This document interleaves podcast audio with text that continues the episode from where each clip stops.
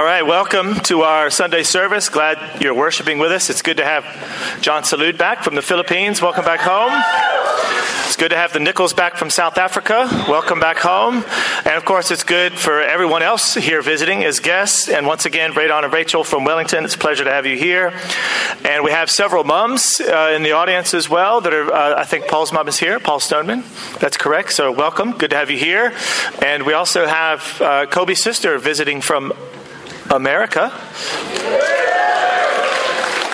And many others that, that are, visiting as well. I just wish I knew your names, and I, but we'll, we'll talk in the fellowship and we'll say hello. Uh, of course, it is Mother's Day, so we want to take a moment just to celebrate all the mothers, and um,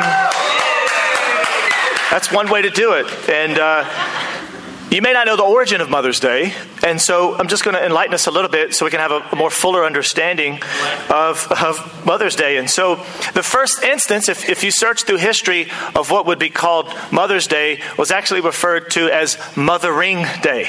It was in the 1600s. And so, in Europe, what people would do is they would return to their mother church. And it was called Mothering Day. And what they would do is along the way, they would pick flowers for their mothers. And so it would be a day that was basically returning back to church, the church they were baptized in. Um, so that's kind of the first instance of what would be considered Mother's Day, was known as Mothering Day. All right? So then you forward about 300 years, because uh, that, that eventually faded. And then in the 1900s, there's a woman in America named Ann Jarvis, and she's from West Virginia not to be confused with Virginia, okay? Virginia is east of West Virginia geographically. But West Virginia, that's where she lived, and she had this idea that let's start a mothers club during um, close to one of the civil close to the Civil War, and let's let's allow the mothers to really teach their children and how to take care of them. So she started basically a Mother's Day club. And after the Civil War, what they would do is they would meet with Confederate and Union soldiers and try to reconcile them. So that's kind of an interesting origin of how the whole idea of look at look at the moms. Go moms. You know moms they're um, trying to reconcile people that had been in war. And then uh, when this lady Anne her her, her own mother died um, she lobbied for an official recognition in America for mothers. And so in 1908 that was kind of the first official Mother's Day as we know it. And it was at a church in West Virginia, which is not Virginia, just to be clear. But then, like six years later, the president, Woodrow Wilson, said, let's make this a day on the calendar. So 1914 is when officially Mother's Day is recognized in America. Of course, it's celebrated all over the world. That kind of reignited the Mothering Day in Europe, where people would go back to their mother church, they would celebrate their mothers and all of that. And so that's kind of the origin. And then today, on Mother's Day, there's more calls made than any other day in the year. So that's a that's a that's a notice to all the men to call their mom and and increase the phone activity today. So thank you, my mom. Uh, thank you, Megan. She's serving in the kids ministry right now. But and thanks to all the mothers who've sacrificed so much and and really done a great job at bringing all of us up. Amen. Happy Mother's Day. So now you know the origin of Mother's Day. Let's talk about the origin of what a church service looked like. How's that for a segue? So it would be very interesting to travel back 2,000 years and sit in a church service, right? And so that, that's very important to understand to understand our text today in 1 Corinthians 14. Okay? So let's let's take a little thought experiment and travel back 2000 years and visit a Sunday in Corinth. This is around 50 AD when Paul visits and plants the church. That's Acts chapter 18. And then about 5 years later he writes this letter, the book of 1 Corinthians. Now if we were to visit, let's say we are whisked back and, and we find ourselves in Corinth. It's a city of about half a million people, and it's a very prosperous city. It's a very multicultural city, and so that's the kind of blend we would find if we went to church there. But let's say we came to church, and the first thing we notice is that those who had, the wealthy, the more wealthy, were already there eating. And then later, those that didn't have, the less fortunate, came afterwards. That They, would, they were supposed to celebrate a meal together, the Lord's Supper, but those who had came first, ate most everything. Those who didn't have came later, and that created a bit of division. So that's the first impression you would see coming to church, not, not necessarily a good one. Now, they didn't have services like they they do today because we come and it's very orderly, right? There's people telling you where to go and when to do what and all that kind of stuff. But just to kind of reconstruct what church would look like in Corinth, here's a little bit of a demonstration, okay? And this is all spontaneous, this is not scripted, but this is just to get a feel for what you would have experienced coming to church in Corinth, okay? So, what I want to do is ask a couple people just to stand up and, I, will tell them uh, a couple of things they can say, and then we're going to kind of recreate what it looked like in Corinth, all right? So, Jono, you go ahead and stand up. Tyson, you, you, go ahead and stand up. Nick, Brother Love, you go ahead and stand up. Alberto, you go ahead and stand up. Carlos, you go ahead and stand up. Raymond, you go ahead and stand up. And I want at least five or six women to go ahead and stand up. Doesn't matter who, but let's see several women stand up. There's one, Tita. There's two, there's three, there's four, a couple more over this side. This side. Okay, there's good, there's good. And uh, so, so, what would happen is you had several people speaking in tongues. Okay? And the, the purpose of the service today is not to talk about that gift, but it's you, you'll see the point of this. And they would speak in tongues without any interpretation. Okay? And they would overlap each other. So while one was speaking, another would start speaking, and while that one was speaking, another one would start speaking, and then it would kind of be chaos. So just to kind of get a feel for what that sounded like, I'm going to have Alberto speak in your mother tongue. You know, choose any phrase, and I want you to say it out loud in just a minute, okay? Nick, I want you to choose any phrase from your mother tongue, and I want you to start, you, know, you, you both start talking in, in your mother tongue. Carlos, I want you to start talking in your mother tongue. And then Tyson and Raymond, you, you talk in, in English, but I want you to try to preach. Because what was happening is there was tongues and there was people trying to prophesy. And this all happened simultaneously, okay? And Jono, I want you to, in the midst of this, just start worshiping God with a hymn from your heart. now, now, while all that's taking place, I want the women who are standing to, to start to talk to each other and ask questions what is going on? Does anybody understand what is going on? Okay? That, that's what we're trying to recreate. So imagine we're, we're in Corinth, okay? We're at church. We've just seen communion or what's supposed to be communion. And now we come to what we expect to be a church service. And, and here we have Brother Alberto, who's, go for it, Alberto Go for it, Nick. Go for it, Carlos. Go for it, Raymond. Go for it, Tyson. Go for it, Jono.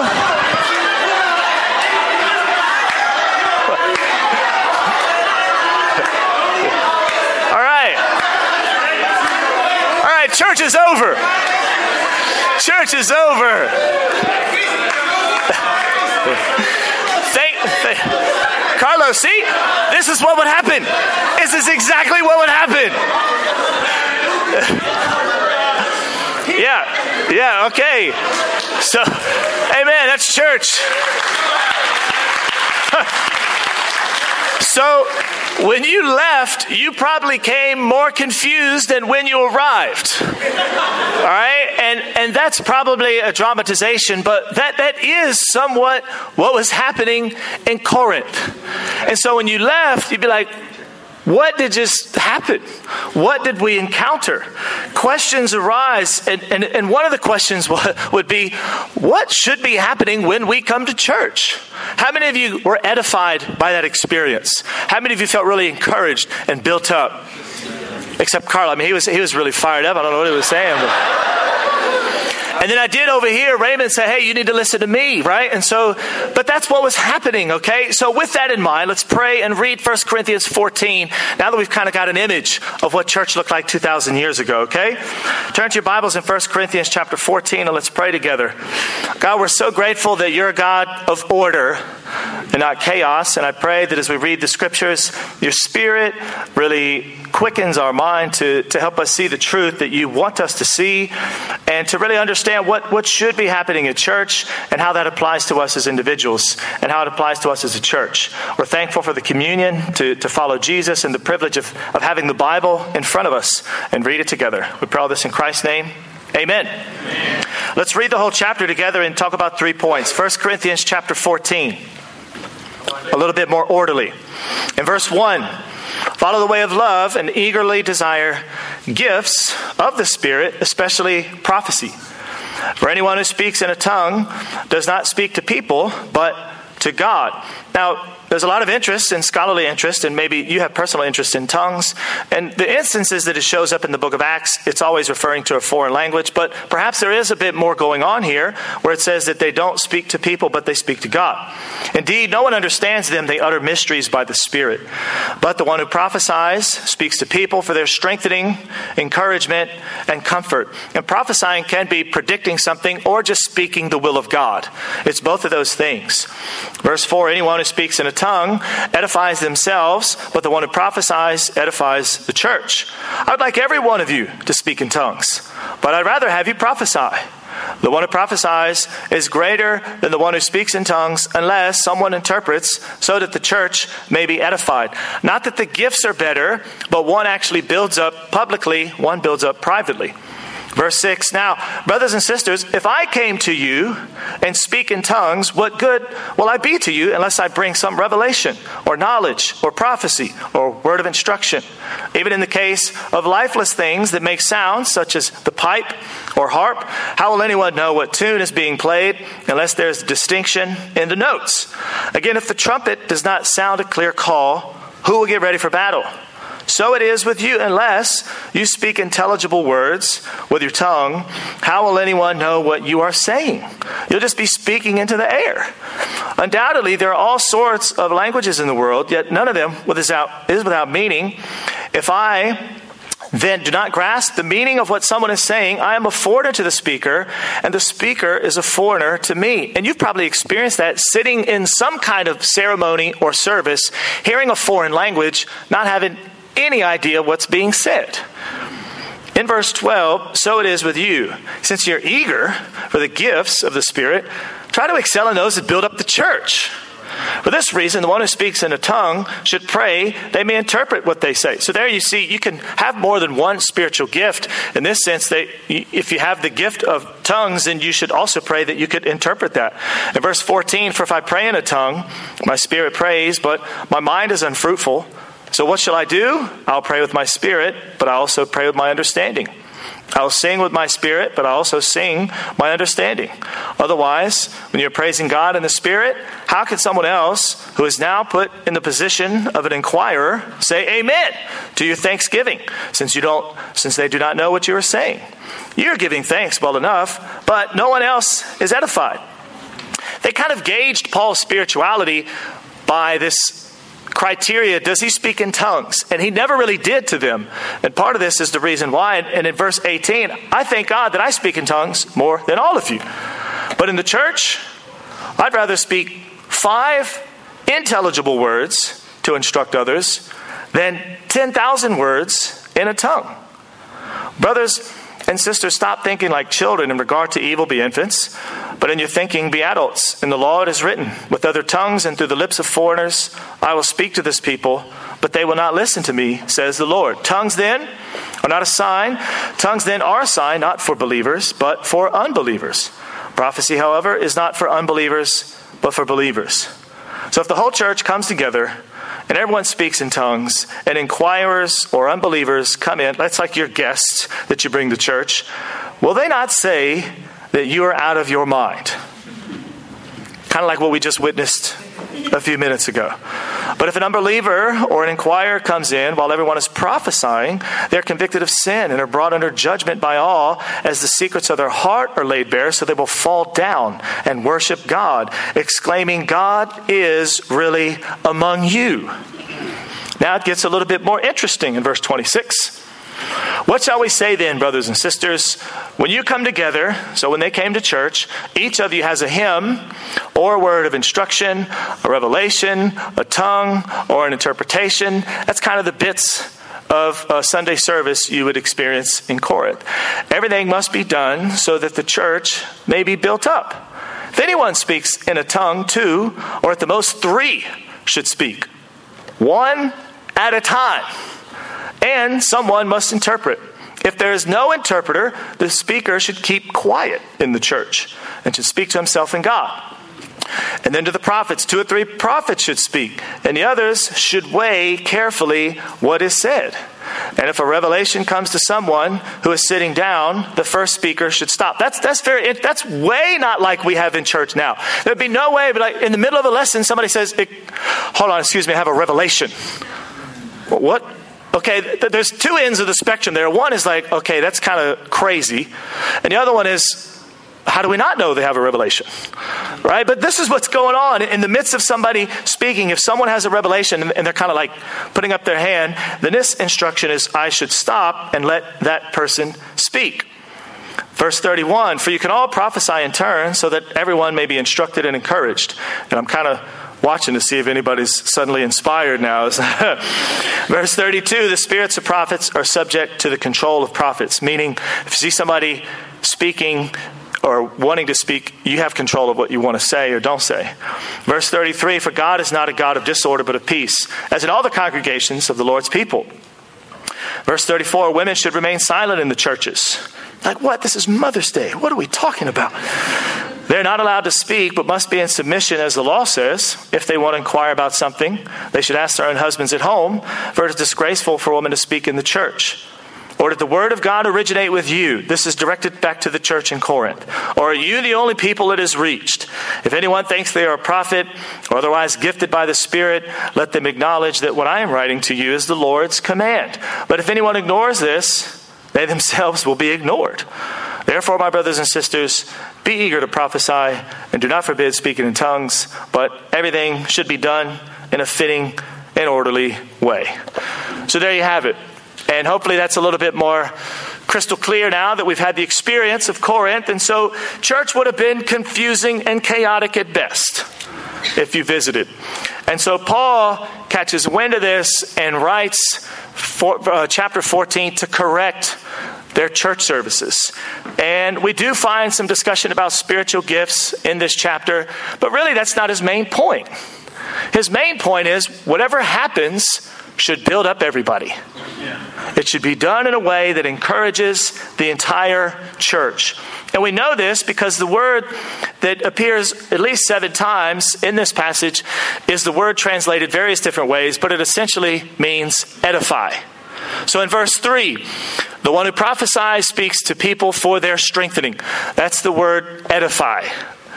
Verse 4, if anyone, it's twice in this verse, anyone who speaks in a tongue edifies themselves. But the one who prophesies edifies the church.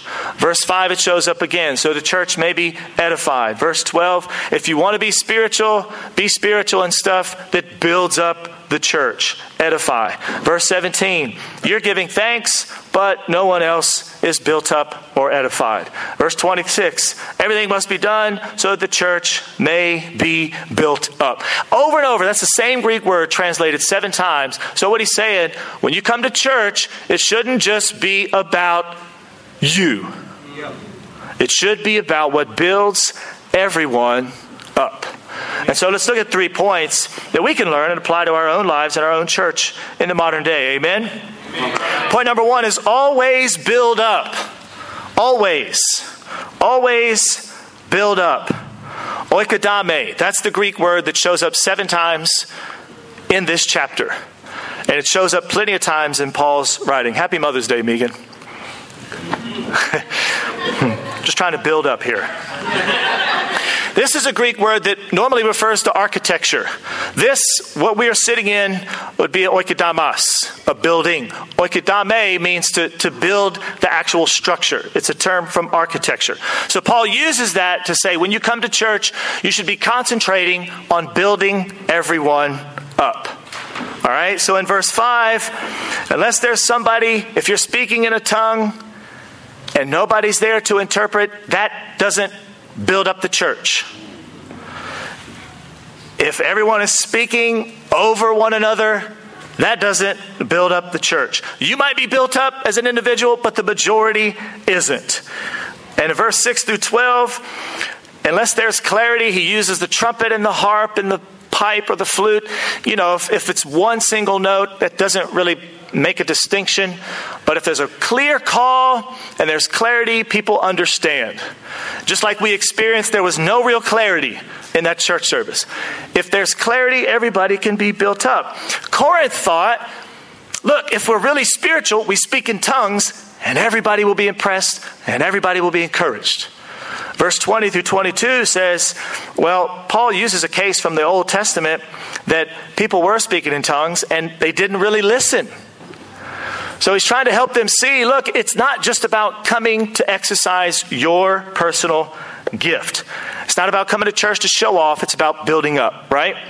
And his point is always, always build up the church. Never come to do what only builds yourself up.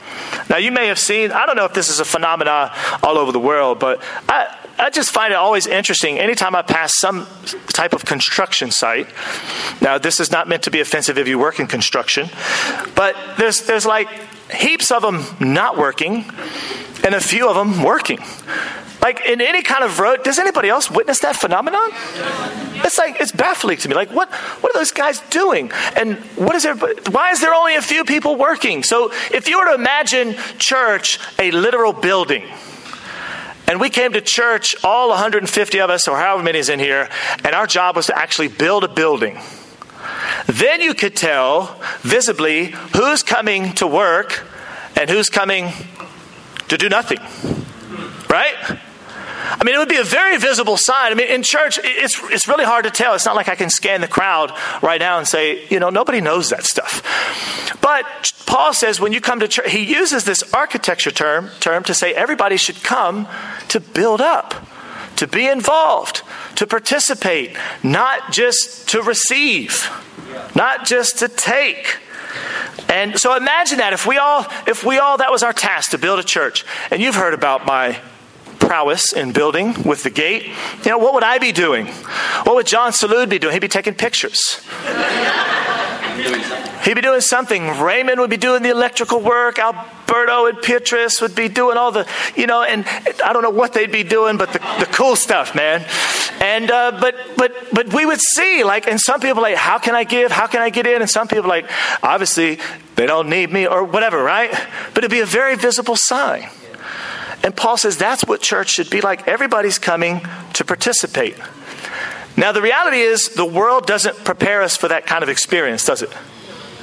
I mean, unless I'm wrong, like when I was in high school as a teenager, and, and please correct me if I'm wrong, teens, because I'm out of touch with the teenage coolness now. And that was, I'm the uncool, as Duncan mentioned. I used to be cool, but now I'm in the uncool group. But when I was a teen, I never came to high school thinking, how can I just give to everybody. and make sure that everybody's encouraged today. Let me make it my personal goal to make sure everybody feels encouraged, built up, strengthened, and nurtured. Is that, maybe I'm off, maybe it's changed. Every day. Every day. Is that what it's like? I, I, doubt it. And so it's like that, that doesn't prepare us for what church is like. The cross does because Jesus gives us his life for many. So that helps us. But the world doesn't prepare us for that, right? Or I never have been to a concert and, and or a sports event thinking, man, I can't wait to really just, you know, build up and encourage and strengthen the sport. I just can't wait to make a contribution. I come to get, man, entertain me.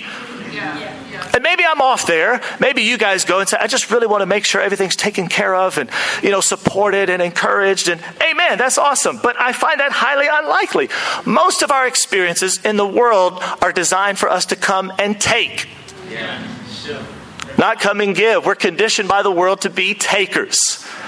And Paul says the cross is about God giving his life for everyone. So when you come to church, always build up.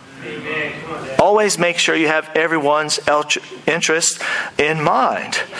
Now, I think that's, that's, that's, a, that's a great concept for our church. We're, we're pushing almost 150 members.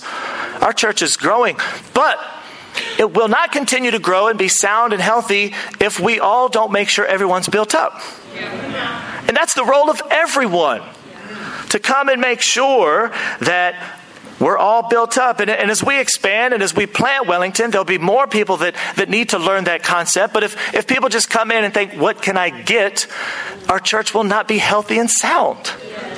And not that it's like that, you know, it, it goes in, in waves and, and sometimes, but I think it's helpful to know to come to church with the mindset how can I give to build up everyone?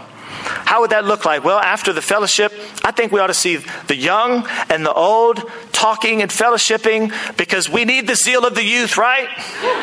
We need that zeal. And they need the maturity of the older members, how to direct that zeal or to be zeal without knowledge, right? But in the fellowship, it should be older and younger members approaching one another and say, "Hey, let me let me let me have some fellowship to learn how to become a person who builds up." That's what it should look like. And, and, and, and in the fellowship, there's often this kind of dynamic where some people come and they frequently just come to tell you their problems. And maybe you've experienced that. That's not always the case, but you can kind of see it in their eyes when they come through the door. They're looking for somebody to tell their problems to frequently. There's a time and place for that, but it's not church. Now, if it's a one off thing, amen. That's, I'm not saying don't talk about your issues in church. That's not what I'm saying. Well, I'm not talking about my issues anymore. I'm saying if you have a habit of coming and say, hey, bro, sis, let me talk to you, and it's just kind of like, ah, that's what you always do, then come to build up. Come to give. Come to encourage. Paul wanted the church in Corinth to know you guys need to focus on everyone else. Always build up. Amen? Let's be that way in Auckland. Sometimes silence. Now, this could be a landmine when you first read it. When he, he talks about these different instances where people need to be silent. So it's, it's important, first of all, to look at this in context. Because when you originally read it, there can be kind of a reaction says women must remain silent in church.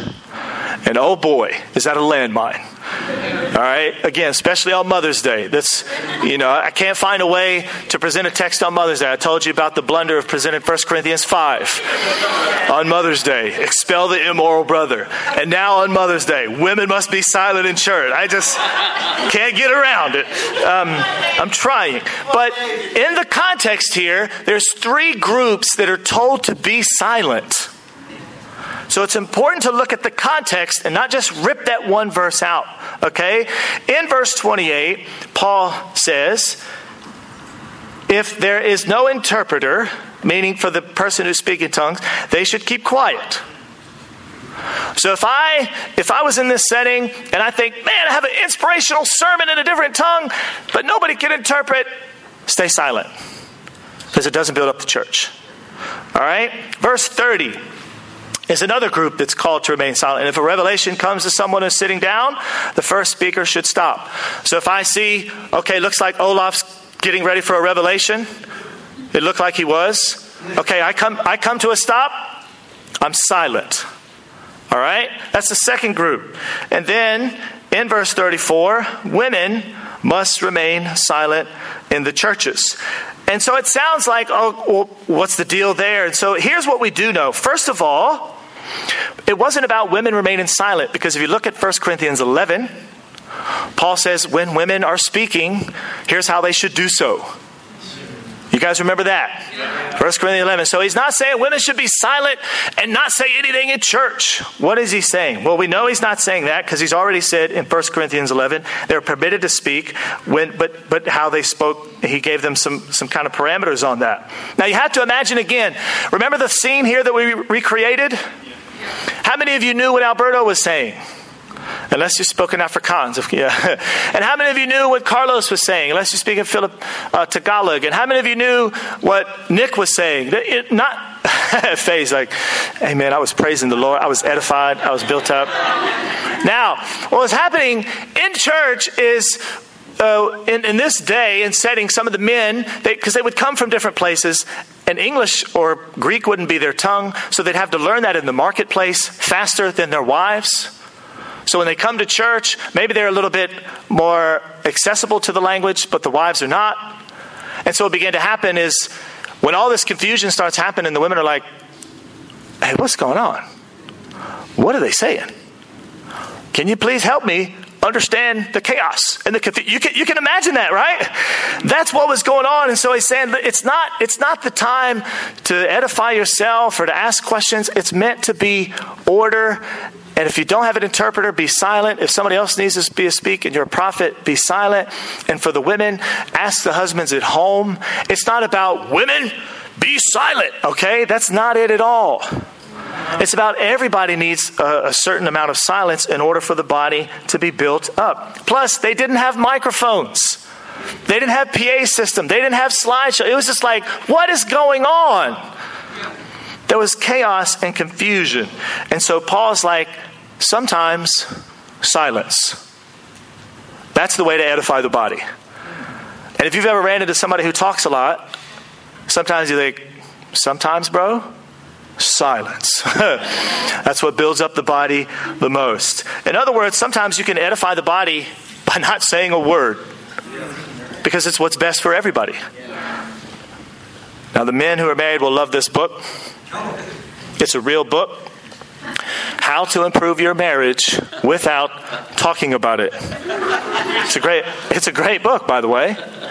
But the idea is that, you know, you, you try to communicate more and then you get more into trouble. Maybe you've experienced that. Maybe you haven't. But but the idea is that let me try to be silent and understand, because that's what's best for this moment. And so I highly recommend that book. It's awesome. But there's a concept in there that Paul also and God alludes to in this in this setting. It's if if you think you have the best gift on the block, but other people aren't built up by it, silent. And let figure out a way for the church to be built up. Does that follow? Does that make sense? Because everybody came and they're like, oh, I can't wait to share my revelation. And, and as we saw, as we noticed, there were people like Raymond who's like, hey, you, you guys need to hear what I'm saying. And Carlos was all fired up about something completely different. That's what was going on. Sometimes silence in order for everyone to be built up. And so I think that's helpful for us because sometimes we, we think, I'm the most important part of the service. Sometimes I'm tempted to think that. Sometimes you may think whatever part you play, when they come in the door, the most important thing is for the kids to be signed in, for them to get their name tags. The most important thing is for the chairs to be set up. The most important thing is for that screen and that projector and the sound and the kids and the communion. My job is the most important, and anybody who gets in my way, I'll triumph over them. No. Sometimes silence. None of us are the most important bit. But the most important thing is that we're all built up together. Sometimes silence, we have to be open to that concept. Lastly, we have to be open to correction. Open to correction. You know, Paul uses this, this whole chapter to really correct their view on church service. If you were to visit Corinth, they, they would have thought, you know, listen to me. I'm very impressive. I'm very spiritual. I'm very gifted. And people need to listen when I speak. And, and Paul says that actually, when you come together, in verse 26, what shall we say, brothers and sisters? When you come together, let me correct the way you're at. You have lots of zeal, you have lots of gifts, you have lots of talent. But when you come together, let me correct what actually happens. Let me redirect your zeal to something that builds everyone up instead of just one person. Let me redirect it. Here's how it should look. Here's how God wants it to be. And God is that way because He's a God of order, not of confusion. You have to be open to correction. And that's what He's doing. The Bible is useful for teaching, correcting, rebuking, training right? And so, churches, individuals, we all have to be open to correction. And you've probably experienced this phenomenon if you've used a GPS or a phone or some kind of mobile device and it locks you in to the place you're supposed to be going, and at some point you get off course. And I, I always have trouble just simply starting because I can't figure out which direction it's actually, especially if I use it in the city and I'm trying to figure out which direction, and I'm bad with directions just generally. But if I try to figure out where I'm start, I, I, can't even really figure out the starting point.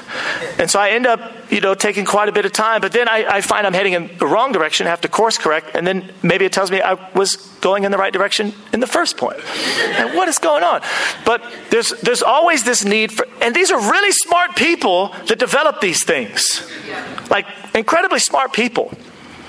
And Paul's point here is yes, you're incredibly gifted. Yes, you're incredibly spiritual. Yes, you're very talented, but even the most gifted, talented, spiritual people need course correction. Don't think you're above it. You and I all need it. We all need that. What would that look like? And, and, and praise God that God is willing to correct our courses. As before we become Christians, and after we're Christians, praise God, He's willing to correct our courses. But what does that mean? It means you and I need humility to be corrected. We always, because we always think we're in the right. We always think we're doing the right thing. We always think our gift is the best. We always think ours, but God says, let me help you redirect and change your course. You know, if you've been a part of our church for a number of years, you know we've had some pretty serious course corrections in our global fellowship. Praise God for that. Maybe there'll be more. If you've been a disciple for more than five minutes, you've had some serious course corrections in your life. Praise God for that. And we constantly, constantly need that. And I love our church, and we have a lot of great strengths. And, and most, even when we survey the church, what do they say? We have a strong family presence. Praise God for that. But sometimes we can have a bit of correction and be more outward focused. Yeah. Right? Even when people come in with fresh eyes, I always ask, hey, wh- what do you think? What's your first impression? Oh man, this church is awesome. They're family. And it's kind of unanimous. And I've done it enough to know that it's, it's, it's a theme. Man, I just feel like they're taking care of me. I say, well, what, what's one area we could work on? Ah, you know, I just feel like we need to be more mission centered. Man, that's a course correction. And praise God for that. And let's, let's accept that as a church and always correct our course. And we have lots of great strengths, but I, I do think, especially as we consider looking to Wellington, we want to send a people, we want to send a team who's fired up about saving souls. And as a family at the same time. Right? And so, praise God, we can always have our courses corrected. Later on in this, it says that when a speaker comes in, and if there's being and if there's pro- prophecy that's happening, their secrets will be laid bare. If you look at verse 24, but if an unbeliever or an inquirer comes in while everyone is prophesying, they're convicted of sin, brought under judgment by all, as the secrets of their hearts are laid bare, so they will fall down and worship God, exclaiming, "What a great church service you have!" God is really among you. When we, when we really learn to build each other up and, and learn when to be silent and allow our course to be corrected, and people come in that are guests and our friends and our family, and they see, man, some, something is going on here, and they feel something, whether it's in the communion or in the fellowship or the singing, I feel like, man, I feel like God was like exposing something about me. That's also the design of church. It's not just to come to let me be built up, but it's to let God's word expose the hearts of men and women who need the gospel. And for them to say, man, I, God is real. I need God. But that was not happening in Corinth. They came to church and said, let me out of here as soon as possible because I don't know what is happening. Paul says, let's correct your course. Look at Jesus as he walks the earth. He's correcting the course of men's lives. What are you doing? Fishing? Come follow me. I'll give you a cosmic mission. Nicodemus, Zacchaeus, all the women that followed, I'll give you a cosmic mission. Let me correct your course. To the religious leaders who think they know stuff, Jesus says, No, you got it wrong. Let me correct your course. To the both believers and non believers alike, Jesus says, Let me correct your course and make your life something worthwhile. This is a great passage to help us understand what ought to happen in church. 1 Corinthians 14, yes, it's a lot about spiritual gifts and, and praise God for those, and we want people to be gifted. But what ought to happen? What ought to really happen in church? Well, we see here that God wants us to be a community that prioritizes always building up. When you come to church, your mindset is what can I do? How can I give? How can I build everyone up? And if you're not quite sure, doing something is better than doing nothing. And then allow your course to get corrected. and if you're not sure, sometimes it's like, well, I, I think mine is the most important, but if it doesn't build up, let me be silent and figure out what does build up. And all of us, as individuals and as a church, let us have the humility to be corrected so that when people walk in our church, they say, God is among you. I want to hear more about the gospel here in Auckland and in Wellington and New Zealand. Amen.